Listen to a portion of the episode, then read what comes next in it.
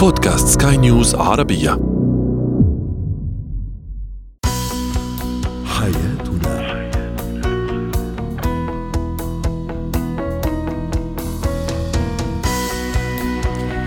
مستمعينا الكرام أهلا بكم معنا إلى حياتنا فضاؤكم اليومي الذي يعنى بشؤون الأسرة وباقي الشؤون الحياتية الأخرى والذي يمكنكم الاستماع اليه عبر منصة Sky News Arabia dot com slash podcast وباقي منصات سكاي نيوز العربية الأخرى وأيضا يمكنكم المشاركة عبر رقم الواتساب 00971 561 88 622 3 معي أنا أمال شاب اليوم نتحدث عن الصفات أو صفات الشريك الذي لا يصلح للزواج. أيضا قلة آه، عدد آه، مرات التبول عند الطفل الأسباب والحلول أيضا. وأخيرا كيف يمكن أن نتكيف مع متغيرات الحياة؟ طبعا سنتحدث عن طرق تساعدنا في ذلك.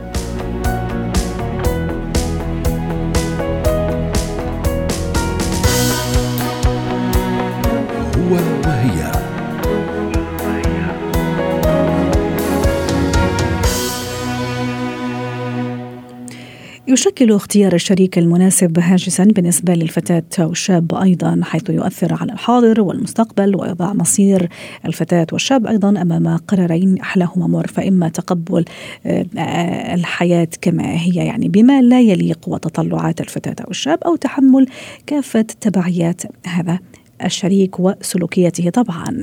اليوم الحديث عن صفات الرجل الذي لا يصلح للزواج. للحديث عن هذا الموضوع رحبوا معي بالدكتورة أميرة الفيشاوي الخبيرة النفسية والأسرية. سعد أوقاتك دكتورة أميرة. قبل البداية اسمحي لي استعراض بعض الإجابات السادة المستمعين على سؤالنا التفاعلي في منصاتنا منصة سكاي نيوز عربية. برأيك ما هي صفات الشريك الذي لا يصلح للزواج. آه، تعليق يقول الكذاب والأناني والبخيل هو عديم المسؤولية. تعليق آخر الذي لا يتقي الله وإيمانه ضعيف. آه، أيضا في تعليق يقول البخيل الذي لديه الاستعداد للخيانة. وتعليق آخر آه، يقول أحمد اللي يحب شغله أكثر من كل شيء. وأخيرا الأناني عديم الأخلاق والمبادئ من مريم هذا التعليق. دكتورة أميرة متى نقول عن هذا الشريك أنه لا يصلح إنه لا يصلح للزواج والارتباط به طبعا آه، يعني سيكون مشكلة سواء بالنسبة للفتاة أو الشاب ودعينا نبدأ بالشاب. الحقيقة من من أكثر الصفات التي لا تصلح أو تجعل الرجل لا يصلح لمؤسسة الزواج هي انعدام المسؤولية. آه الراجل اللي مش فاهم أصلا ما هو معنى الزواج يعني؟ الزواج هي مسؤولية مشتركة. آه الزواج هي قوامة هو قوامة آه وقوامة الرجل هنا آه معناها هي المسؤولية وإن الرجل هو آه الكفة الأكثر آه، حكمة. ده مع احترامنا وكامل احترامنا لعقل المرأة ولكن الحكمة في احتواء المرأة. فهنا الرجل لما بياخد شخصية وأيضا حكمة المرأة وذكائها ذكائها في احتواء الرجل.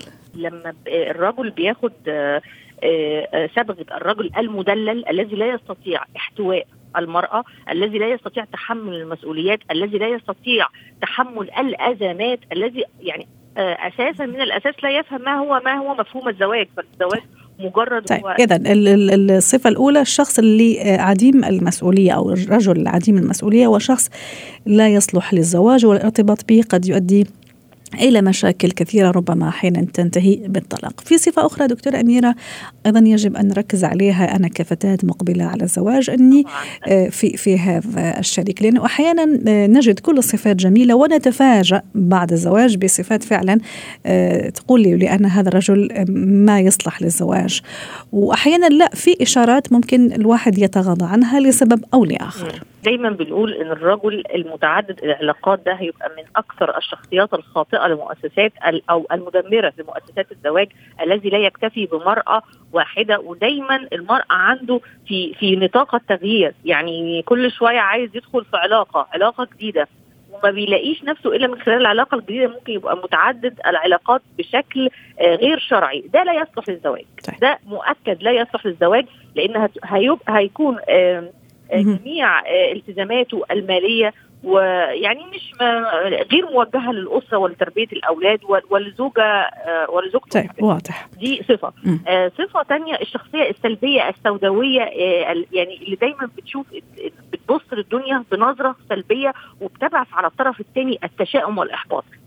الصفه دي ممكن إحنا نشوفها كده من فوق إنها صفة بسيطة إحنا نقدر نتعامل معاها ولكن هي في الحقيقة هي صفة خطيرة جدا.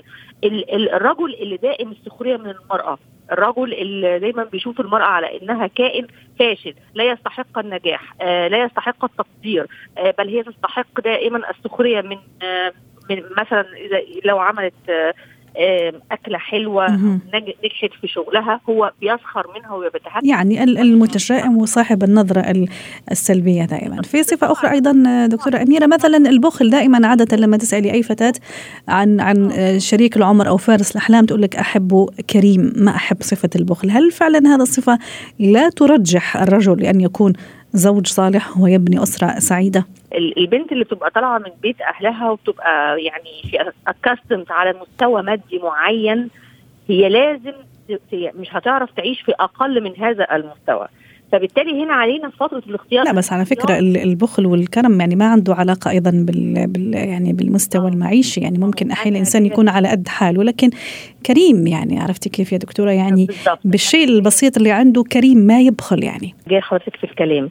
آه ال- ال- البنت آه، ممكن تاخدها العاطفة في وقت ما وبعد كده تكتشف إنها مش قادرة تعيش في في مستوى أقل. المستوى الأقل ده بينبع من آه، نقطتين. هي الاختيار الخاطئ آه، لازم يبقى فيه توافق طبقي طبقي مجتمعي. يعني عدم التوافق برضو المادي والطبقي آه، وعدم التوافق في في طبقات المجتمع ده بيؤدي لمشاكل كثيره جدا. بيؤدي لمشاكل نقص ومشاكل نفسية بين الزو- الزوجين.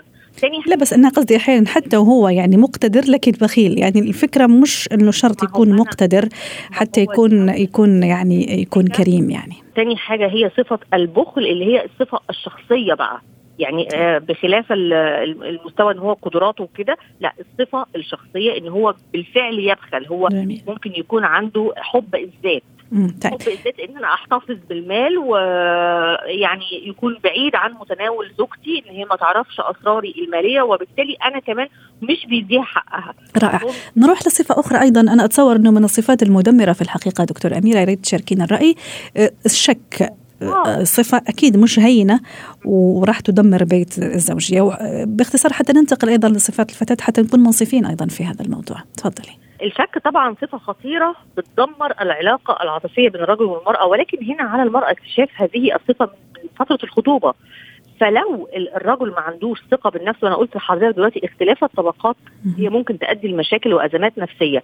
من ضمنهم أمراض الشك. الرجل لما بيبقى أقل من المرأة ايا كان في المستوى المادي أو المستوى العملي أو حتى المستوى الجسماني والشكلي أحيانا كتير بيبقى عنده إحساس بالنقص تجاه المرأة فبيعوض ده إن هو ما عندوش ثقة بنفسه ولا فيها.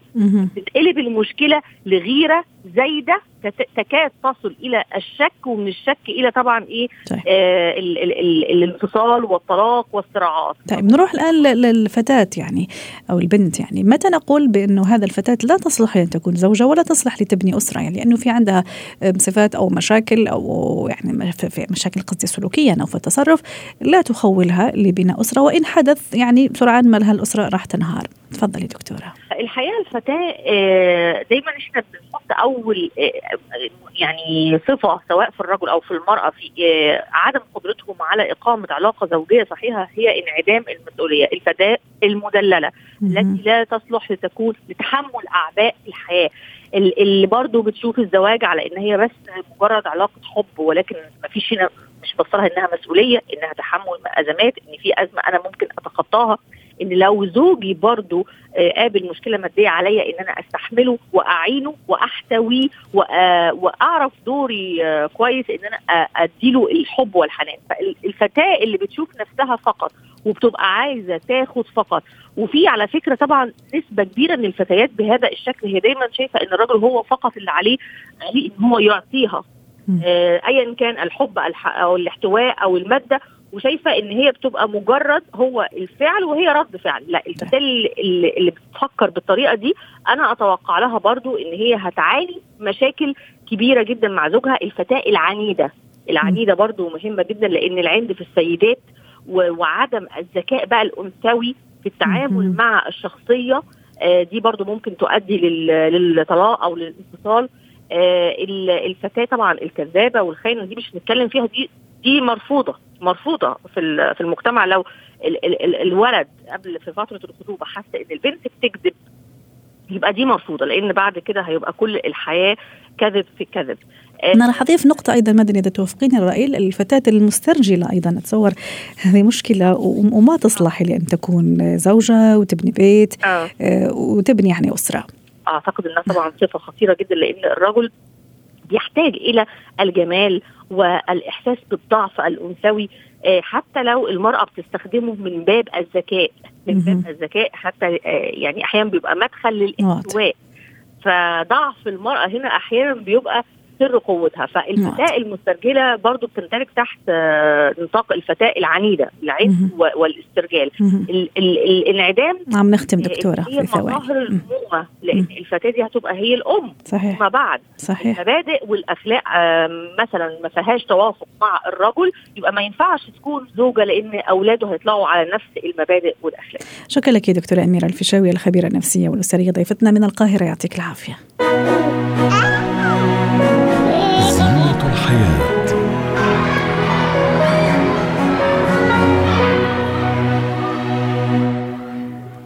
تحدثنا في حلقات سابقة عن موضوع التبول اللا إرادي عند الطفل وكثرة التبول أيضا عند الطفل. اليوم سنتحدث العكس عن قلة عدد مرات التبول عند الطفل عنده أسباب عضوية صحية وكيف الحل. للحديث عن هذا الموضوع رحبوا معي بدكتور عمر حسن الحسني أستاذ المخ وأعصاب الأطفال في جامعة القاهرة. يسعد أوقاتك دكتور عمر. متى أقول عن طفلي ولا ابني ولا حتى الرضيع أنه يعاني من هذا المشكلة؟ أي قلة عدد مرات التبول. بمعنى آخر كم يجب على الطفل أو الولد الصغير أنه يتبول في اليوم؟ حتى أقول أنه عادي. آه، الحقيقة هو آه، ما فيش عندنا عدد مرات محدد نقدر نقول إن هو آه، يكون أقل عدد ممكن للطفل أن يتبول به يوميا عشان أقول إن هو طبيعي. الموضوع بيتوقف على عوامل كتير. أهم هذه العوامل هو مدى استهلاك الطفل للسوائل وطالما هناك توازن ما بين كم السوائل اللي بيستهلكها الطفل يوميا وما بين آه، عدد مرات آه، البول آه، أو عدد مرات التبول وكمية التبول أو كمية البول في كل مرة طالما في توازن إلى حد ما ده بيطمنا دون التقيد بعدد مرات معين ودون التقيد بكمية معينة ولكن آه، يكون هناك توازن إلى حد كبير ما بين كميه السوائل المستهلكة وكمية السوائل الخارجة في البول. آه نقطة بس ممكن يعني آه تصلح إن هي تبقى علامة جيدة بالنسبة لنا عشان نقدر نحكم منها إذا كان الطفل بيحصل على الاحتياجات الكافية ليه من السوائل يوميا اللون هي لون البول. لون البول.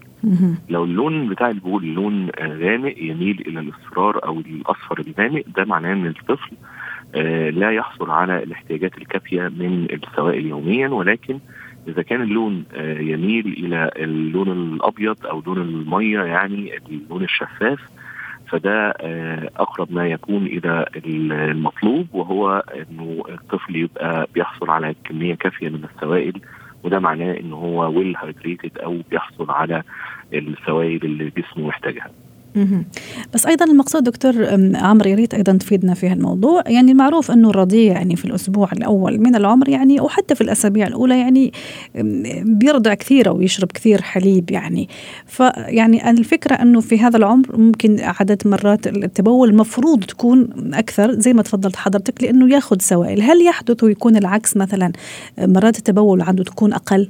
يعني هرجع تاني لنفس السؤال الأولاني إن هو آه، يعني نرتبط يرتبط الموضوع ارتباط آه، وثيق بمدى كمية السوائل اللي بياخدها وغالبا بيكون هناك توازن ما بين كمية السوائل اللي هو بياخدها وما بين كمية السوائل الخارجة. في الطفل الرضيع طبعا من الصعب جدا إحصاء عدد المرات اللي تبول فيها أو كمية البول نظرا لأن هو بيتبول مباشرة في الحفاضة فبيبقى صعب إن إحنا نحدد آه، كمية السوائل اللي خارجة آه، تحديدا ولكن طالما آه، الحفاضه بتتغير يوميا كذا مرة يبقى معنى كده إن الطفل بيبول يوميا عدد مرات كافي وده في حد ذاته بيبقى علامة بالنسبة لنا كافية ومطمئنة إلى إنه الطفل هناك توازن ما بين السوائل الداخلة والسوائل الخارجة من جسمه.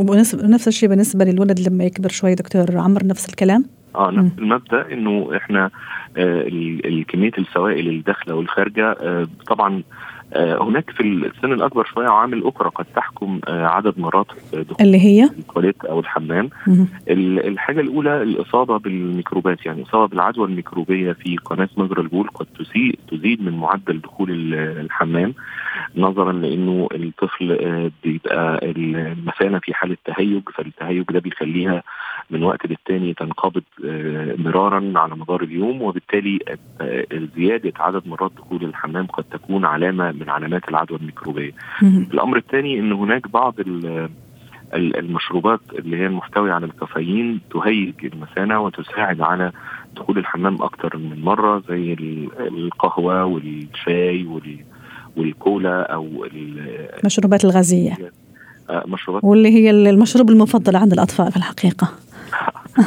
مثل المشروبات الغازية كلها ولكن تحديدا المحتويه على الكولا لأن الكولا فيها كافيين والكافيين هو اللي بيهيج المثانة وبيخلي الشخص يدخل الحمام بشكل بمعدل أعلى من من المعتاد.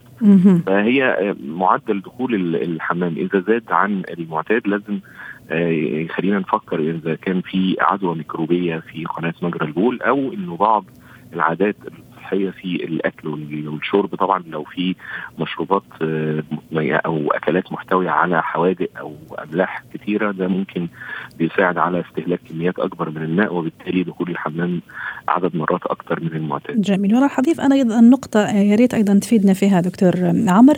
موضوع الحالات الانسدادية خاصة عند الذكور أنا أحكي مثلا بعد عملية الختان بالنسبة للولد بعد أشهر أو يعني سنين قليلة يعني هل هذا ممكن يحدث تضيق مثلا في مخرج البول وبالتالي عنده هذا الطفل شعور بعدم تفريغ المثانة مثلا. هو الحقيقة مش المفترض إنه عملية الختان تؤثر على قناة مجرى البول لأنه عملية الختان بتتم بعيدا تماما عن الزائدة الجلدية بتكون في العضو الذكري نفسه بعيدا عن فتحة قناة مجرى البول. ولكن إذا هناك بعض الأطفال قد يعني بيكونوا مصابين بعيوب خلقية في قناة مجرى البول وفي فتحة مجرى البول عموما بيكون فيها ضيق زائد وده بيبان الحقيقة من الأول والبعض التاني بيبقى مثلا فتحة إخراج البول. الإخراج بتبقى مش في المكان الطبيعي بتاعها بتبقى في مكان سفلي من من العضو الذكري وبالتالي ده برضه بيؤثر شوية على إخراج البول بشكل صحيح. مم. وفي الحالات اللي زي كده العيوب الخلقية دي آه لازم يعرض الطفل على طبيب المسالك البولية لإصلاح العيب الخلقي ده. العيب ده ممكن طبعا يؤثر على كفاءة الكليتين وممكن يؤدي إلى أه. يعني تضخم بالحالب وتضخم بالكليتين نظرا لأن البول لا يخرج بالشكل الصحيح.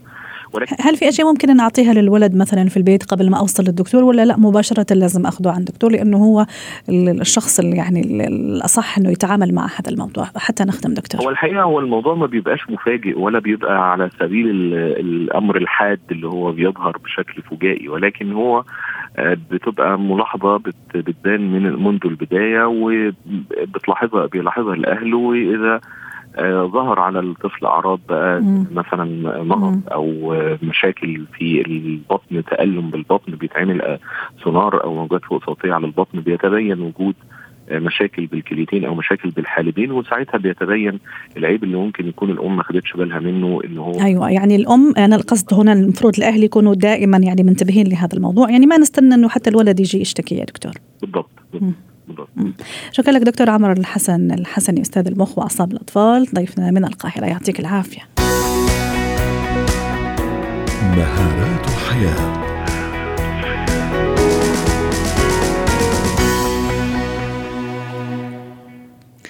اليوم سنتحدث عن طرق تساعدني على التكيف مع متغيرات الحياة. طبعا متغيرات الحياة كثيرة جدا منها المتغيرات السارة والإيجابية اللي تحمل الفرح والبهجة ومنها المتغيرات طبعا السلبية التي قد تقلب حياة الشخص رأسا على عقب في كل الأحوال كيف أتعامل مع هذه المتغيرات؟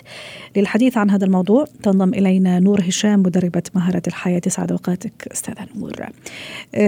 كما قلت يعني في متغيرات كثيرة على الشخص أن يكون يكون مستعد لها وعنده مهارات للتعامل مع هذه المتغيرات. كيف أتقبل أي شيء يعني آه، قد يحدث في حياتي؟ خلينا نبتدي بالأشياء الإيجابية دام إحنا دائما إيجابيين. آه، كيف أتقبل أو كيف أكون مستعدة أيضا لاستقبال هذا الشيء؟ خلينا بس أول آه، يعني نحط قاعدة قبل ما نبدأ نحكي عن الطرق واللي هي إنه الأغلب ممكن عنده إياها أو بيعرفها اللي هي الشيء الوحيد الثابت أو الحتمي في الحياة هو التغيير. آه سواء أنا آه سعيت لهذا التغيير أو هذا التغيير اللي عندي فهو الأمر اللي ممكن اللي بيحدث لجميع الأشخاص. التقدم أو التطور أو طريقة تعاملي مع التغيير هو اللي من اختياري، أنا اللي بختار كيف أنا أتعامل مع هذا التغيير وكيف آه، آه، اطوره بحيث إنه يكون سبب في تقدمي في آه، الحياة. ومثل ما حضرتك ذكرتي في البداية عادة الأشخاص لما بنقول تغيير مفاجئ الاعتقاد السائد إنه هذا التغيير أمر سلبي. على العكس التغيير في حياتنا قد يكون إيجابي وقد يكون آآ آه، آآ آه، آه، سلبي. يعني صحيح. واحيانا معلش سامحيني نور أحيانا ولأنه مش حابين نطلع من ال comfort zone تبعنا اللي هي منطقة الأمان أحيانا ما نحب نعمل هذه الخطوة رغم أنه إيجابية. لكن ربما سبحان الله اللاوعي يوحي أنه لا ممكن هذه الخطوة سلبية وبالتالي أنا غير مستعدة لهذا التغيير. بالضبط. يعني التغيرات ممكن تكون إنك ممكن تفقد شخص عزيز عليك ممكن تفقد وظيفتك ممكن في علاقة كانت بحياتك وانتهت. ممكن إنك يكون في ترقية ولاده طفل جديد في العائلة كلها تغيرات بتأثر علينا. لا ليش بيكون في لنا رده فعل سواء هذا تغير إيجابي أو سلبي؟ لأنه هذا تغير مفاجئ غير متوقع. أي شيء نحن ما بنكون متوقعينه بينعكس علينا بردة آه، فعل. قد تكون في أغلب الأحيان ردة فعل آه، سلبية علينا. طيب أنا كيف بدي أتعامل مع هاي التغيرات؟ سواء كانت تغيرات إيجابية أو سلبية. نبدأ بالتغيرات الإيجابية. لما بيطرأ علي تغير إيجابي فلا بد إنه أنا اتقبله بنوع من الأريحية. حتى لو كان غير متوقع. يعني شخص ممكن تيجي ترقية في العمل هو غير متوقع هاي الترقية وعنده دائما تخوف من إنه يتعامل مع أشخاص جدد. عشان هيك هو دائما راضي في الوظيفة اللي هو فيها حتى لو هو كان بيستاهل مرتبة أعلى من هيك. وبالتالي لما يجي هذا التغير الإيجابي أتقبله. أعطي لنفسي فترة أسامح فيها نفسي على آه، المشاعر اللي قد تكون فيها نوع من الرهبة أو التخوف. والأهم من ذلك ما دائما يعني الشخص عادة لما بيجي شيء إيجابي بيقول أنا ما بستاهل هذا التغيير أو أنا غير مستعد لهذا التغيير.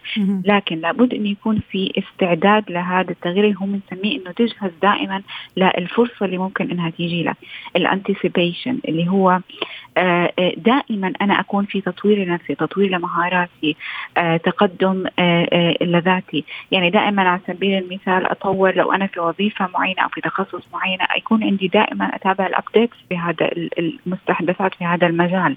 فلما تيجيني الفرصة لما يجيني الترقية أكون أنا جاهز لها عندي مهارات. حتى لو في البداية كان في نوع من الهيبة لكن مع الوقت بقدر إني أتغلب عليها بطريقة بطريقة أسهل. يعني وكاني أفهم من كلامك استثمار الفرص المتاحة لما تكون الأشياء إيجابية والتخلص من المخاوف اللي أحيانا تجينا مخاوف أو نرث مخاوف ما عندها أساس ولا عندها أي مبرر أستاذة نور. ماذا عن الأشياء السلبية ما شاء الله ربي يبعدنا يبعدها عنا جميعا الأشياء السلبيه لكن قد تحدث أشياء سلبية يعني ما راح نتقبلها لكن كيف نتكيف معها؟ التكيف عادة بيكون بإني أنا أتقبل هذا الأمر السلبي أو هذا التحدي أو هذا المشكلة اللي أنا إجتني هلأ أشخاص عادة آه، لابد هون نفرق بين شغلتين بين إني أستسلم وبين إني أتقبل. التقبل لا يعني الاستسلام. لأنه في أشخاص عادة بيخطر لهم إنه لما نقول لهم تقبل الأمر الواقع أو تقبل التحدي اللي أنت فيه بيخطر له إنه أنا أستسلم وما أقوم بأي أمر وخلاص أجبر نفسي على إنه أنا راح أتعايش بهذا التحدي أيا كان تأثيره السلبي علي. ولكن التقبل يعني إنه أنا التحدي لما بيجيني المشكلة أو الأمر السلبي لما بيجيني هو خارج سيطرتي. أنا ما بستطيع إني أتحكم فيه. هو اجى وفاجأني وتغيير لابد منه.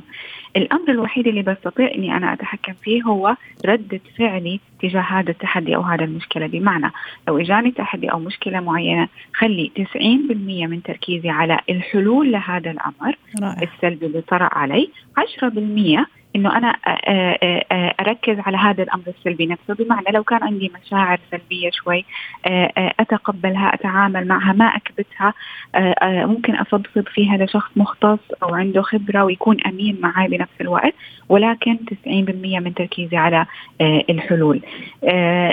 الأمر الثاني غير اللي هو التقبل والتعايش. دائما إحنا عم نختم في عشر ثواني يا نور ها؟ آه، آه، نتعلم من من الأمور السلبية اللي ممكن تطرأ علينا. يعني ما ما سميها فشل ما سميها إنه أنا أخفقت. لا هي فرصة إجتني أتعلم منها بحيث إني أتجنبها في المستقبل. ادرب نفسي دائما أطلع من ال comfort zone زي ما حضرتك قلتي بانه لو أنا عندي أي نوع من المخاوف إني دائما أكون أنا أواجهها. شكرا لك نور هشام مدربة مهاره الحياة ضيفتنا العزيزة من دبي يعطيك العافية. حياتنا